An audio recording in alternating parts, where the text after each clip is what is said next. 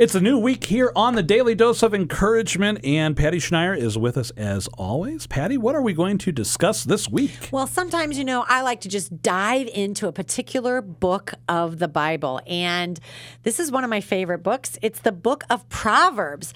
But it's funny, I like all these pithy short sayings, but to be honest, I didn't really know very much about the book of Proverbs. So I did a little research and I want to share with you some things that I found. And then we're going to talk about some of the different Proverbs that are just, I think, are amazing. So, first of all, there are multiple authors of the book of Proverbs. Didn't know that. Solomon is the most prominent, and the introduction to the entire work is attributed to him. So, you know, we know that in the book of Kings, God appears to Solomon and offered him the desire of his heart, and he chose wisdom, which is why, of course, most of us are familiar with the saying, the wisdom of Solomon.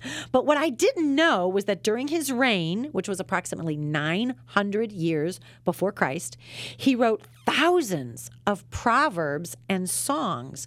The theme of the entire book of Proverbs is to impart moral wisdom and a sense for right living. Now, think about that. Do we not need moral wisdom and a sense for right living? So, this is a book we need to pay attention to. So, today on this Monday, I want to just share with you the very first proverb that I ever memorized. It's Proverbs 3, verse 5. Trust in the Lord with all your heart and lean not on your own understanding. In all your ways, acknowledge him, and he will direct your path. Now, I will never forget where I heard this, or I should say, saw this for the first time. Very strange place, but I got to tell this story.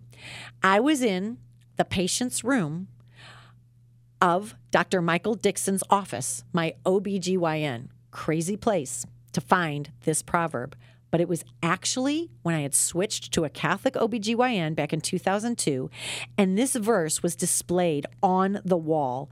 And I thought to myself, this is the perfect place for these words.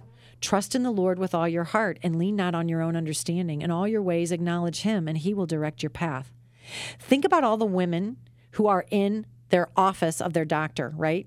Getting maybe perhaps a difficult medical diagnosis, maybe learning of some untimely pregnancy that's going to be hard.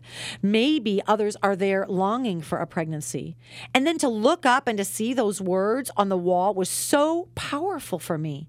Trust in the Lord with all your heart. Lean not on your own understanding. In all your ways, acknowledge Him, and He will direct your paths. It's a simple reminder that our understanding of things is so limited. We need to trust God. So maybe this proverb is for you today.